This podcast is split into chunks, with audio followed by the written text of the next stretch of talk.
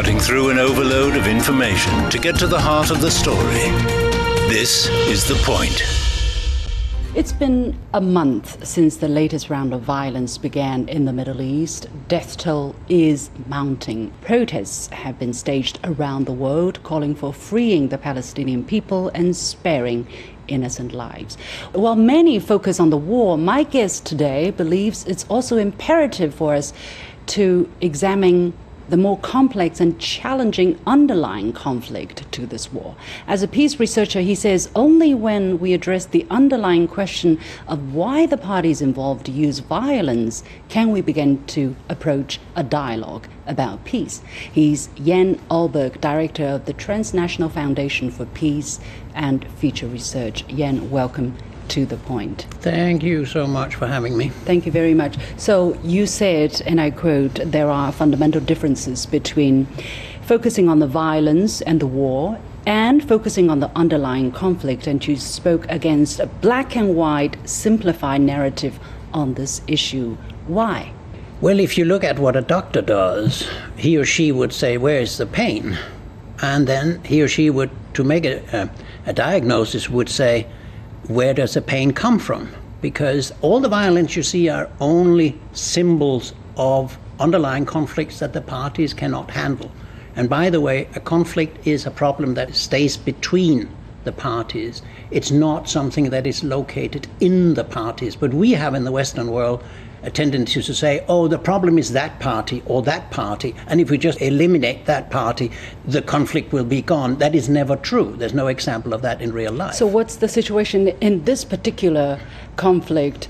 What is the problem in between the parties, not in one of the parties? Well, of course, it has to do with the fact that, that there's a settler colonialism involved historically Secondly, there is a, an identity and the right to land and territory. There is economic issues such as the oil in the in the ocean outside. There are all kinds of historical problems between two people who, in some kind of sense, are religious on both sides. And you can say also that this is a very asymmetric conflict in the sense that one party is extremely strong compared with the other. I mean, everybody's focusing on Hamas's attack, and that was terrible. I have no sympathy for it. But if you look at the military, if you will, um, correlation of forces between the parties, you have a hugely strong Israel that can basically, well, you see how they are exercising it now, how, how, how they are so much stronger than the Palestinians and can eradicate actually, a, uh, or attempt to er, eradicate a whole people. And they have nuclear weapons. And I even saw that the other day there was some Israeli uh, minister or former minister, sorry, I'm not quite sure, who said maybe we should use nuclear weapons on the Palestinians. So uh, that's one of the things that I believe the Western world does not understand. That's the difference between the parties when you look at the conflict and not the violence. And then you have an overkill capacity now because, I mean, if 1,400 people allegedly were killed in Hamas's attack, now you have 10,000 in one month. That means we have 30, 40,000 around New Year. So this is a kind of you know extermination policy that I must honestly say reminds me of a group of people who need has an urge to do to others what were done to them historically. What is the risk, however, that you are discerning in the international narrative, in the international media, for instance, of the overwhelming focus on the violence? Because that is what you see almost on every TV channel, oh. many TV channels. Yes. But not everybody is diving so deeply, or not as much as should be. No, no, but most people are obsessed with weapons. The media, the politicians, everybody is obsessed with weapons. You see, the first step the United States does, who has armed Israel every year for billions of dollars, the first thing they say after the Hamas attack is, we'll pour more weapons into this. Instead of saying, hey, hey, this is a time where we should have uh, mediation. This is time where we should talk to the parties. This is time where we should get the UN in with 300,000 people or whatever we would do civilian with civilian tools. The Western world today is operating as if a person has only a hammer in his toolbox. And when the tapestry comes down from the wall, you begin to hammer on the wall. And at some point, the wall will come down, but you will not fix the tapestry on that wall. We are totally conflict illiterate and we are totally peace illiterate. And the reason is we have no peace ministries, we have no ministers who know anything about peace, we have no governments who has government peace um, advisors or whatever we would have. We have military people again and again, and that's the militarism of the Western world that will consume the Western world from the inside. People will slowly, by nature, get used to seeing the pictures of violence, the crying, the tears. What's the risk that we're seeing? Because after a few weeks, after a few months, people will become numb. And if the underlying problems is not addressed or the momentum is not used to address that underlying mm-hmm. problem, mm-hmm. what may repeat again? That's a very good question. I think it's what we see now is psychic numbing from this because the natural state of what the media can do is to take pictures of violence or the consequences of violence, dead children, ambulances, and all that but they can't and haven't learned to do peace journalism or conflict journalism and try to understand by interviewing people on all sides and doing footage of it also what is the underlying conflict. I mean, here's a structure that has to do with occupation.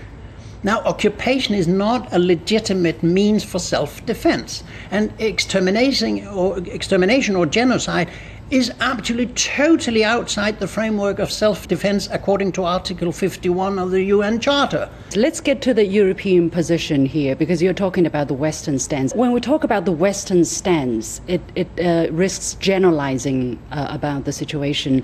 I like to look at the UN General Assembly vote, which took mm-hmm. place at the end of October, where 121 countries voted for a ceasefire to protect innocent people. 14 people, including US and Israel, Austria, voted voted against it, meaning no ceasefire, mm. continued the fighting, and 44 countries abstained.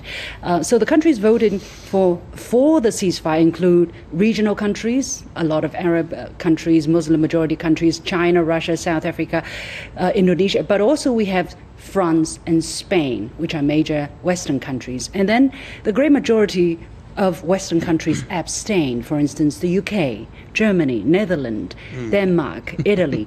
So, what is the Western stance here? Well, there might be exceptions, uh, uh Western country doing something else, but generally speaking, what I say the West, it means NATO and the EU. And their stance has been from day one that they were on the side of Israel, no matter what. And that's a kind of statement one should never make. Side taking is irrelevant if you want to solve a conflict. Because when you solve a conflict, you look at the conflict matter, so to speak. What is it that stands between the parties, as I said in the beginning, not with one of the parties? And then conflict resolution is creative problem solving, if you will. It's not to distance yourself with that or that party. And the moment you say, I love that party and I hate that party, you cannot mediate a mediation process towards peace requires total neutrality and impartiality. And if countries can't do it, then we should have a much stronger United Nations. And that has been undermined all the time, particularly by US policies and NATO policies. I would like a very strong United Nations because it's, after all, the best organization humanity has. And the, the, the Charter of the UN is by far the most Gandhian. Uh, plaidoyer for nonviolent conflict resolution. That's an excellent charter that nobody's using. At this point, a lot of people are lamenting on the use or the powerlessness of the United Nations beyond the moral leadership, the moral weight, beyond the humanitarian assistance they can provide, and yet militarily it has no teeth and there is no consensus with the UN Security Council. So, how do you look at that, and what do you mean by peace reporting? Because everybody is, you know, you're drawn as a journalist you're drawn by violence by you know whatever is bad terrible mm-hmm. because that's mm-hmm. that, that mm-hmm. makes people watch but what do you mean by peace reporting well I, I hate to sit here in a, in a distinguished news organization to say that you're obsessed with violence but generally speaking that is what the media are in all countries because you can take pictures of it it, in, it increases it, it rouses your emotions when you see hurt and harming and children and all that but it's irrelevant, completely irrelevant from the point of view of solving the conflicts on underlying. So, what should they That's be talking about at this moment? They should be talking about how to either build the two state solution or a one state solution or Middle Eastern community where, where the, the, the, confrontation potential between Israel and Palestine would be reduced because everybody has some other trade, economic, cultural interest with each other and all that. They should talk about the future because you can never solve a conflict unless you can devise a future view that is better. And the parties will then say, oh, we don't get everything we'd like in this conflict, uh, what we hope to get out of it but we can live with a future like good neighbors or integrate into one state or whatever. But you can never solve a conflict without having a view of the future. And most of the people dealing with conflicts or violence or wars, they look back and say, we're doing this because they did something bad to us yesterday. Again, that's totally irrelevant. What we have to say, what would you like? 10 years from now, how would you like to how live here? How can we solve the problem? And that means tons of independent, impartial people who know how to talk with people. I'm not talking about negotiations, that comes at the end. You begin with mediation, meaning pairwise, you talk with all the parties and the fraction and all that. And when you hear what they think about the future, what they can live with and what they cannot okay. accept, then you each your way towards something that is a common area where they say, okay, that is a model we can all agree on to a certain is extent. It, is it a lack of peace reporting or peace-making efforts by people? Because there's not nothing that that's really going on, as you just said. You know, the talks. No, there's nothing going on like that. Why not? Uh, well, because, and there I would I would uh, disagree a bit with you when you have the formulation the UN does not is not able to etc. The UN, and that was set by the, the first Secretary General Trygve Lie in 1948, the UN will never be stronger than the member uh, countries want it to be. Now, if we could all get rid of our, our, terrible militarist nationalism and thinking of ourselves and all that, and instead say, hey, we have a common framework, a normative framework, which is for nonviolence. That's Article 1, saying peace shall be established by peaceful means. I mean, which country is following that with nuclear weapons and all that?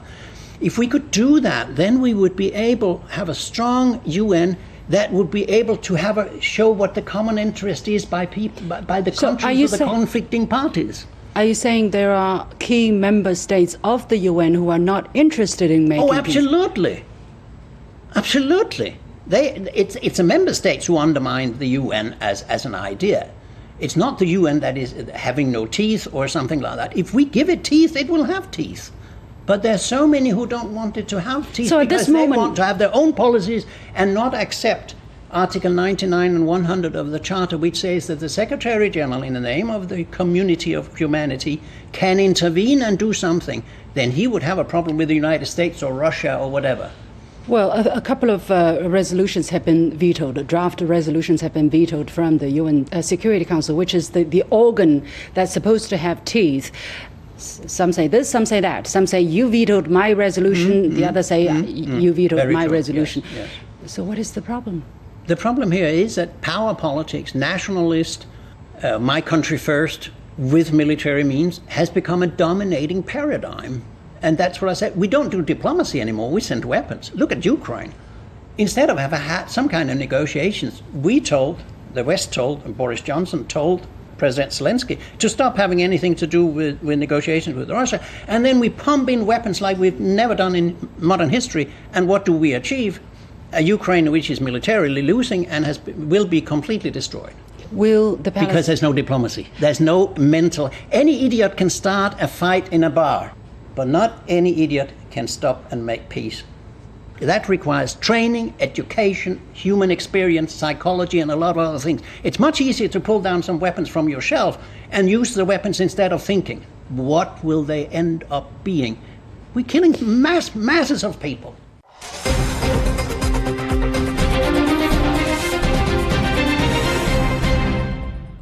Meeting for the first time since BRICS expanded its members in August, the leaders focused on the conflict between Israel and Palestine.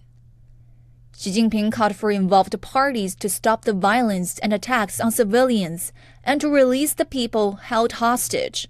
He also asked for more humanitarian assistance to Gaza and the smooth operation of humanitarian corridors. The Chinese president called for the international community to take concrete action to prevent the crisis from escalating into a wider conflict in the Middle East. Xi Jinping says the fundamental solution to this recurring conflict is to implement the two state solution, restore the legitimate rights of the Palestinians, and establish an independent Palestinian state. He says China has been actively engaging in the mediation of a ceasefire since the conflict broke out in October and has been providing emergency aid to Gaza. Holding the rotating presidency of the UN Security Council for November, China has asked for the extension of the opening of humanitarian corridors to Gaza.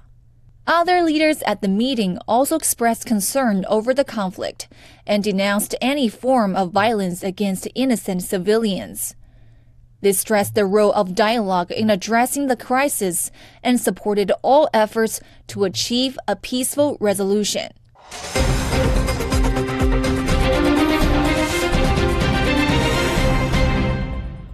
The media in the West pride themselves for being free, for being the, the textbook of journalism, freedom, professionalism. Uh, are you saying that they are not doing the right reporting, that they're not giving the critical voices that's needed? Oh, absolutely. I have been working, I don't know, in 20 conflicts around the world uh, as director of the Transnational Foundation in Sweden, Yugoslavia's all parts, Georgia, Burundi, uh, Syria, Iran, Iraq. In nowhere have I seen a reason, reasonably balanced and fair and complex reporting about the background of the culture, the problems that the area had that led to warfare and all that.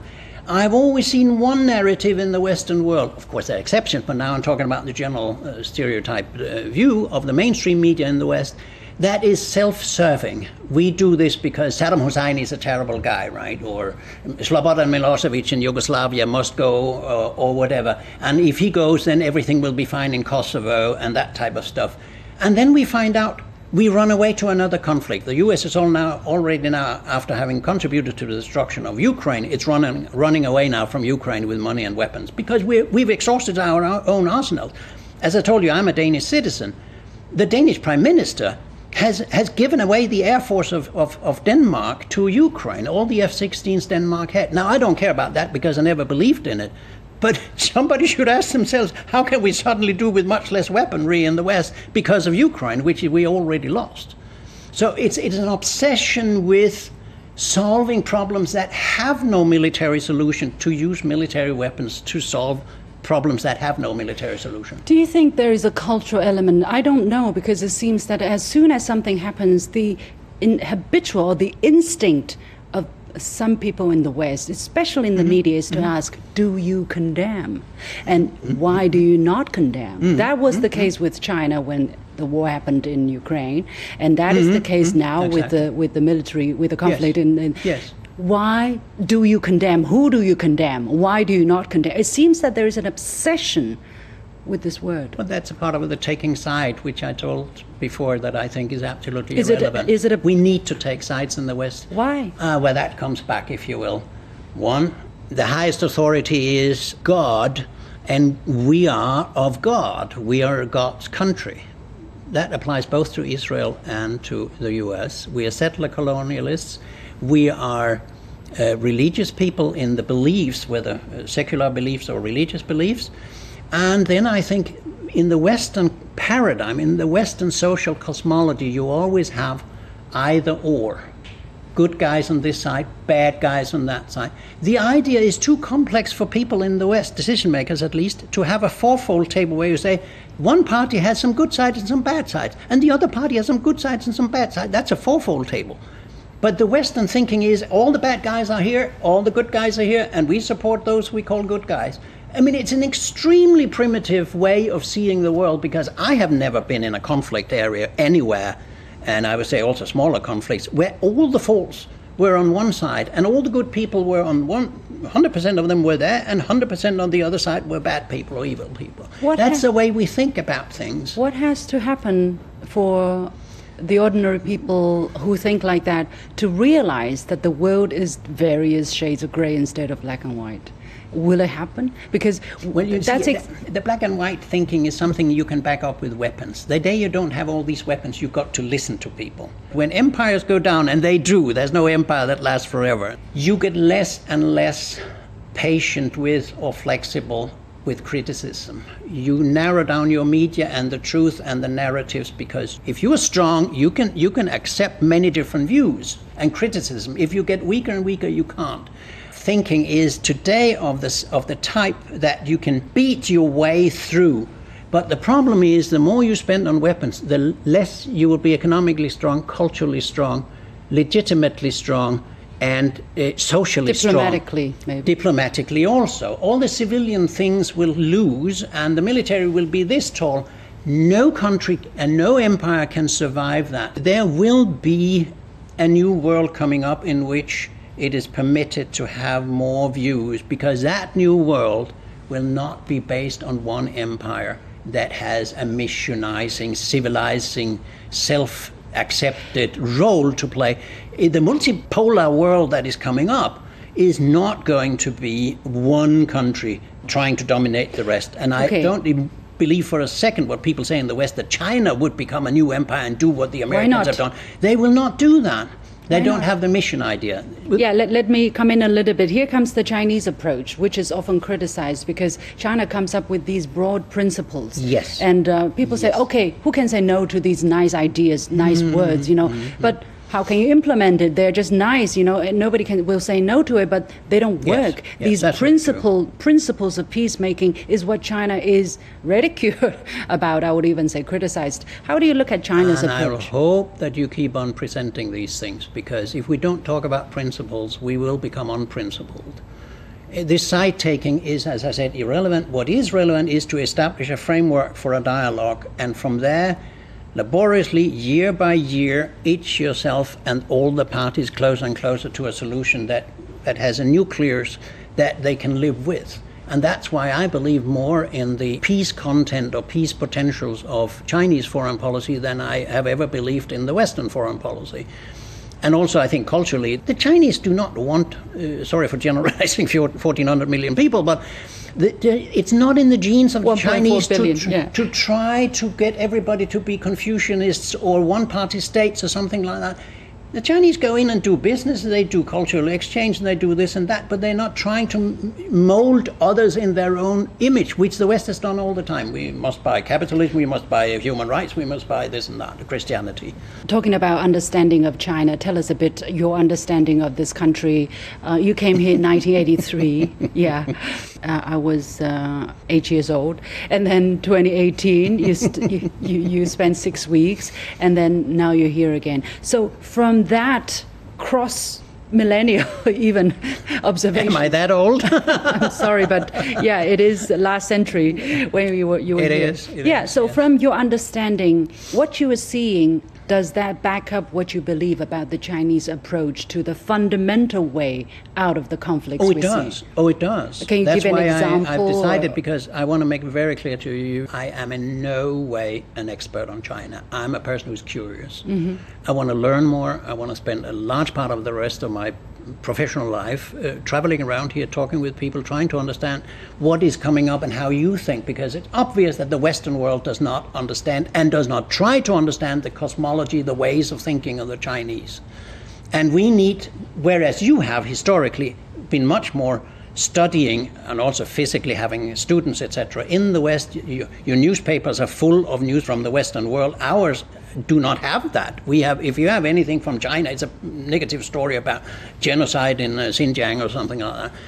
And that I see as, as a very important part of breach building. Some of us must, and of course there are other Westerners doing it, we must try to say when we go here and have something to back up, not being expert, but just personal experiences and all that, go home and tell that image must be softened up. There are much more dimensions of this than we see in our Western policy making. And of course, I mean, as a peace researcher, I am so bent on trying to do something that will prevent. I know I can't do that, but that's what we should all work for prevent confrontation and warfare. Yeah, we have to keep trying. Now, right now, there's another sense of emotional fatigue and psychological numbness, which you mentioned. Not just on, of course, terrible things happening, and there is a general sense of helplessness, even depression for the people who are watching these images on the social media. What can be done really in the longer term while people search for short term solutions, ceasefire, humanitarian aid? In the longer term, what can people do? I mean, is there another way to bring about some positive changes? Oh yes, I think what, as I said, we we're stuck generally in the past and the present, and we look at what happened yesterday or last night or whatever. I say let's discuss what should it look like in ten years from now. What would be desirable for the parties It's and for Europe or for the. West. It's not. No, no. We can. No, no, no. I think. I mean, that's one other thing that distinguishes China from the others. Chinese uh, decision making is long term, in a, in a different way. Whereas you know, most of the decision now in the Western world is panicking. Like in three days, we make a big decision that we have never analyzed the consequences of, such as sanctions against Russia. And I also believe that there's a fundamental difference between negative peace, which is to stop the violence and that's not enough. We have something called positive peace, and that's conviviality. That is realization of potentials of societies and human beings. That is cultural creativity. There's all the other things that again has a very close link or parallel in health. Because you and I are not happy just not to be ill we are happy when we have positive energy, when we meet each other, when we have combine our synergy, Absolutely. when we realize potential. That's a positive peace, like we have positive health.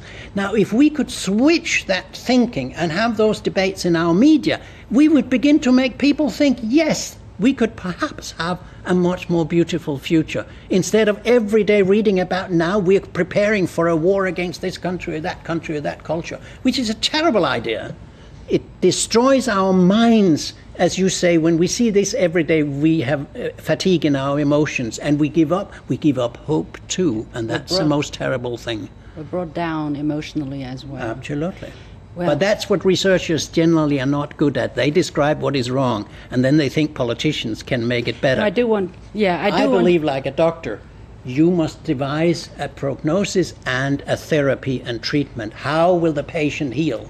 Yeah. Well, I'm I'm a doer and I'm optimistic, especially when things are bad. I agree with you. Thank you very much, Jan Oberg, Director of Transnational Foundation for Peace and Future Research, for joining me. Thank you so much for giving me the opportunity.